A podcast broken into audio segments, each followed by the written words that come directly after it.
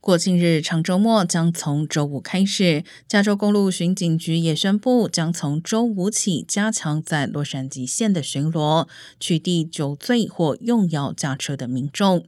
加强执法的时间从周五晚上六点开始，一直到下周一半夜十二点为止。去年国庆假期间，全加州共有九百九十七人因酒驾遭到逮捕。巡警局也提醒民众注意不要超速驾驶。如果担心路上塞车，应该预留更多时间前往目的地。